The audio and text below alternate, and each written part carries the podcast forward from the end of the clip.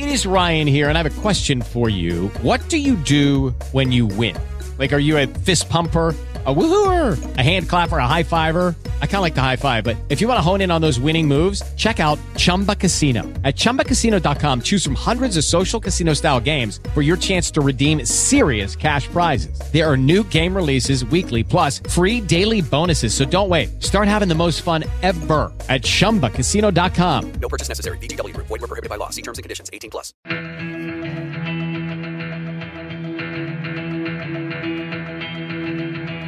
Você ouve agora o 15 Minutos, podcast da redação da Gazeta do Povo, o jornal que pensa no Brasil. Oferecimento Unipar faz a química acontecer.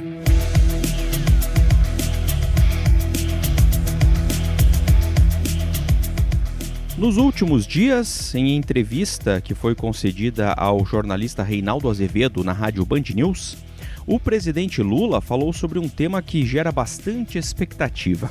A primeira indicação dele para ministro do Supremo Tribunal Federal. Se for muito Terceiro. próximo, o senhor não está fazendo campanha contra ninguém, não, hein? O Zanin acha da maior competência, mas se for muito próximo, o senhor parecerá que será um juiz. Não, veja, hoje, se eu indicasse o Zanin, todo mundo compreenderia que ele merecia ser indicado. Sim, tecnicamente. Sabe, tecnicamente ele, sabe, cresceu de forma extraordinária, é meu amigo, é meu companheiro, Sabe, como outros são meus companheiros, sabe, outros são meus companheiros, mas eu nunca indiquei por conta disso. Como você ouviu aí, é, nessa entrevista, Lula confirmou aquilo que já circula nos bastidores, que um dos nomes mais fortes para ocupar a vaga é o Cristiano Zanin, advogado de Lula nos vários processos da Operação Lava Jato. O Lula tem uma série de opções na mesa e cada uma dessas opções vem com ganhos e com perdas, ou com trabalhos adicionais para você fazer isso acontecer. Cristiano Zanin, por exemplo, o candidato do coração do Lula, segundo um integrante do Supremo Tribunal Federal,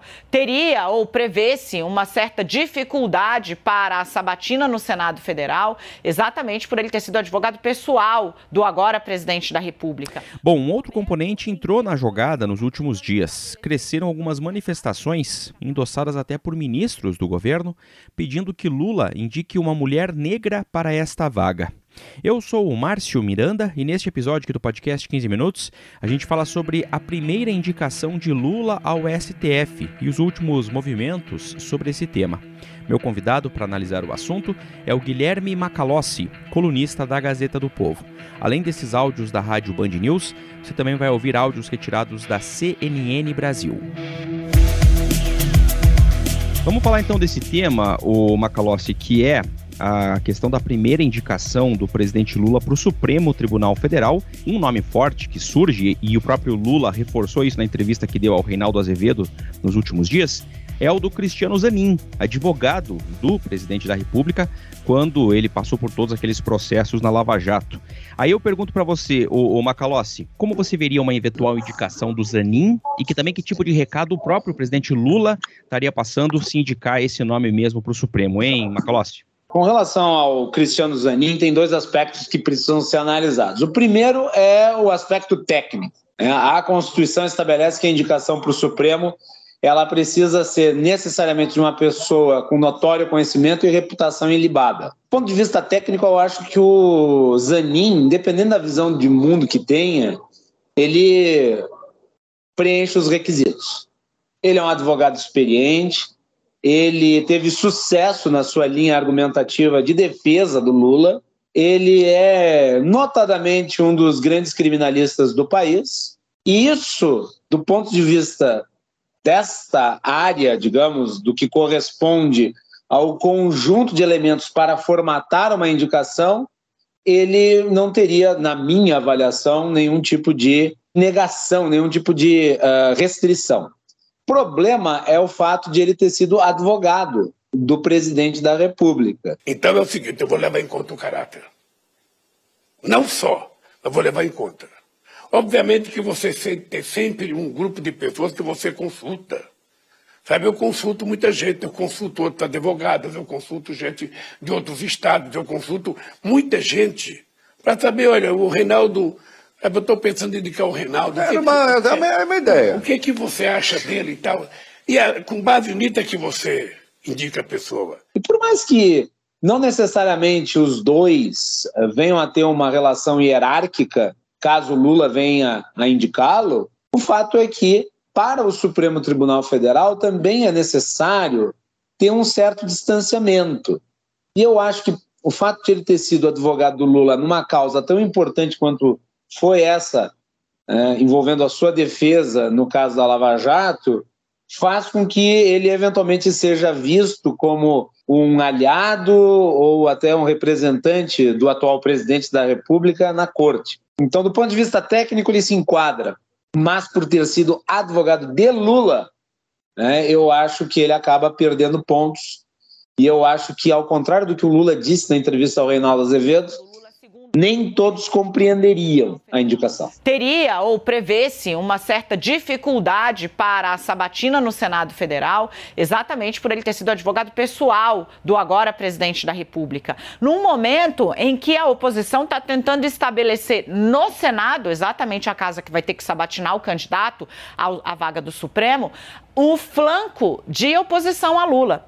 Então, assim, abre um espaço para um, muita pressão do chamado centrão, cobrar benesses, né, vendendo dificuldades para colher facilidades, e dois, um flanco de atuação muito forte da oposição, justamente na casa onde ela está querendo se fazer representar. Será que poderia é, ter algum problema, alguma resistência entre os senadores também esse nome, ou Macalossi? Não, eu acho que resistência sim, mas eu acho improvável que não fosse aprovado. O governo, seja ele qual for, sempre dispõe dos instrumentos necessários para conseguir os votos de maneira a aprovar as indicações. E nós sabemos que as tais sabatinas né, no Senado Federal elas são meros, digamos, uh, processos formais. Uh, e isso aconteceu no passado recente, né? e até mesmo em indicações anteriores feitas pelo PT, na época em que estava no governo, na passagem anterior. O, o caso do Zanin, caso ele fosse indicado, seria muito similar ao do Dias Toffoli, que foi advogado, né, ligado ao PT, mas curiosamente, eu sei, as pessoas vão me xingar, ele não é um ministro completamente ligado ao partido. Muito antes, pelo contrário, ele já teve votos muito duros em relação, contrariamente, inclusive, a Lula. Foi visto por setores do PT como um traidor. Né? Foi colocado ali, né? votou em várias ocasiões contra decisões que seriam de interesse do Lula, no caso da Lava Jato, inclusive. Mostrou ao longo da sua inicial carreira no Supremo Tribunal Federal que tem sim desprendimentos. Né? Agora, vejam vocês, né? o Zanin enfrentaria essa resistência, mas numa outra conjuntura. O presidente da Câmara dos Deputados, o Arthur Lira, disse recentemente que o governo ainda não tem uma maioria consistente. Porque hoje o governo ainda não tem uma base consistente, nem na Câmara, nem no Senado, para enfrentar matérias de maioria simples quanto mais matérias de quórum constitucional. Então o governo vai ter que avaliar se vale a pena comprar essa briga. Porque sim, o Zanin vai enfrentar resistências dentro do Senado Federal. E talvez uh, o presidente possa, dentro do leque de nomes que estão à sua disposição e que certamente já estão sendo avaliados, apontar outro nome. E aí, nessa questão do leque de nomes, ou não necessariamente só nomes, mas de posicionamento sobre essa indicação, o Macalós queria abordar outro tema que é o seguinte: nos últimos dias é, foi apresentado um manifesto que, inclusive, é endossado por alguns ministros do governo, né? O ministro Silvio Almeida, dos Direitos Humanos, a ministra Aniele Franco, da Igualdade Racial. É, para que fosse feita a indicação de uma mulher negra para o Supremo. Pressão política para a indicação de determinado nome que configure né, uma simbologia que o governo atenda, é absolutamente natural. Se nós voltarmos ao passado, o Lula indicou o Joaquim Barbosa para o Supremo Tribunal Federal pelo fato de ele também ser negro. E o que aconteceu com o Joaquim Barbosa quando ele assumiu a presidência do Supremo Tribunal Federal, à época no mensalão? Ele foi muito severo com o PT. O critério da Constituição ele é claro, mas ele é subjetivo, né? Notório saber jurídico, reputação ilibada. O que o Supremo está precisando é de menos heterodoxia, Márcio. O que o Supremo está precisando é de um conservador. Um conservador, não estou falando no sentido moral, palavra, infelizmente, virou uma corruptela de si mesmo. Um conservador, no sentido clássico, né, de alguém que esteja ali para menos aplicar as suas heterodoxias ideológicas à letra da lei e mais seguir a lei no seu sentido pleno. Eu acho que isso faria bem ao Supremo Tribunal Federal. E aqui eu vou indicar, eu vou aqui indicar, não vou indicar nome, mas aqui eu vou indicar dois ministros que foram apontados pelo Lula para o Supremo Tribunal Federal. Eu vou usar o exemplo do Lula. Ele indicou para o Supremo Tribunal Federal dois nomes que são com esse perfil, no passado indicou dois nomes com esse perfil, um conservador moral, inclusive, aliás, talvez o ministro de perfil mais conservador moral eh, no Supremo Tribunal Federal na sua história recente, que foi o Carlos Alberto Menezes Direito. Eu lembro da indicação do Menezes Direito, que quando. Foi o senhor que indicou Menezes Direito, né? Menezes Direito, eu lembro que indicou católico, tradicionalista, conservador. E conservador, e foi uma das pessoas com extraordinária. Um extraordinário, tem um comportamento absolutamente exemplar. E o César Peluso. Né? Duas indicações para o Supremo Tribunal Federal que foram feitas pelo Lula, obedecendo critérios técnicos, e foram dois excelentes magistrados da corte. Então o PT, ao contrário do que se tenta dizer, ah, o PT tentou povoar o Supremo só com indicações políticas, muitos dos votos lavajatistas na corte foram de indicações do PT, quando o PT, ao invés de atender os requisitos da Constituição, passou a buscar magistrados heterodoxos que tentassem aplicar na lei as suas visões de mundo, ainda que a lei não recepcionasse essas visões de mundo. Então, o que o PT precisaria fazer, e o Lula deveria, até como base na experiência adquirida ao longo dos anos, era fazer uma indicação conservadora ao Supremo Tribunal Federal. Alguém que fosse um seguidor irrestrito do texto da lei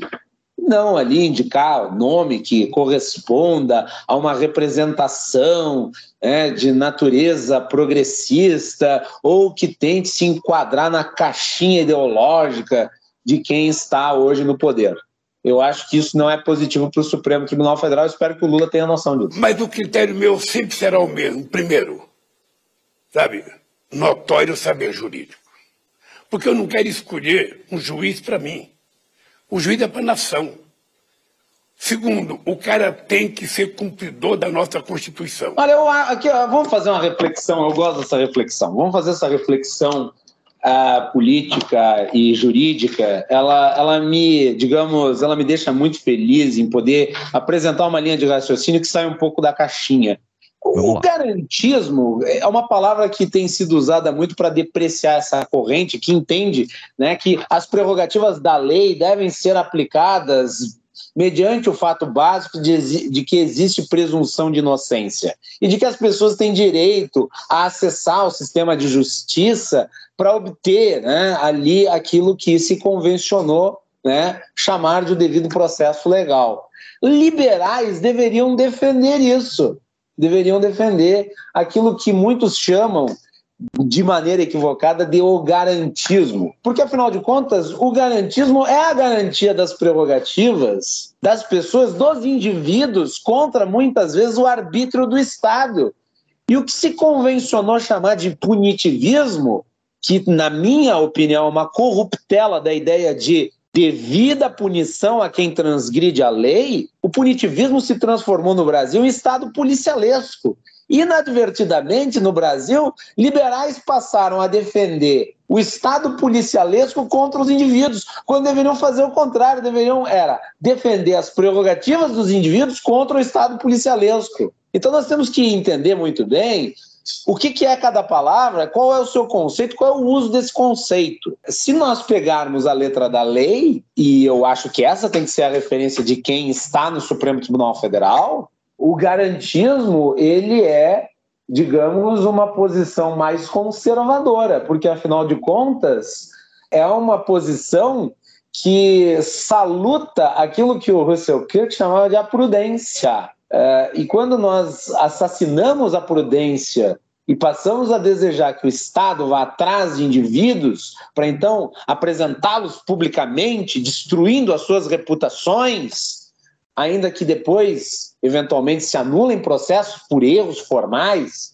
e os erros formais são importantes, porque afinal de contas nós estamos falando de devido processo legal, nós estamos evoluindo no processo jurídico que foi formatado no Ocidente. Ah, mas alguém poderá dizer, sim, nós temos um problema de ordem legal uh, na chamada indústria dos recursos. Ora, mas aí nós temos um Congresso Nacional que legisla e que é fundamental para a adequação das leis. Então, que façamos uma reforma jurídica a partir da reforma do poder judiciário como um todo e que se criem instituições novas. Os conservadores agem assim, eles modificam a lei dentro do sistema, preservam a moldura e o modificam. Eles evoluem garantindo o que é bom e adequando o que é necessário.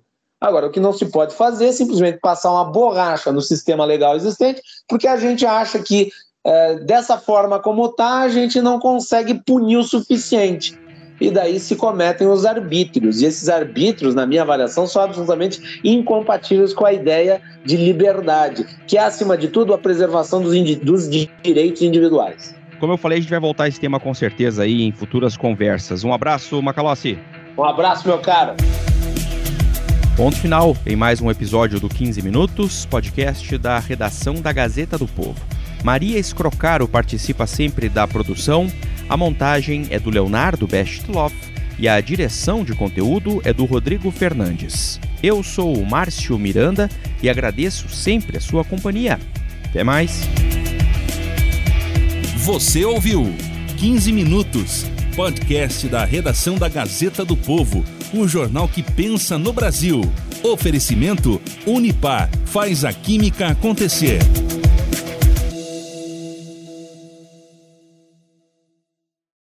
Lucky Land Casino asking people what's the weirdest place you've gotten lucky? Lucky? In line at the deli, I guess? Aha, in my dentist's office. More than once, actually. Do I have to say? Yes, you do. In the car before my kids' PTA meeting. Really? Yes. Excuse me, what's the weirdest place you've gotten lucky? I never win and tell. Well, there you have it. You can get lucky anywhere playing at LuckyLandSlots.com. Play for free right now. Are you feeling lucky? No purchase necessary. Void where prohibited by law. 18 plus. Terms and conditions apply. See website for details.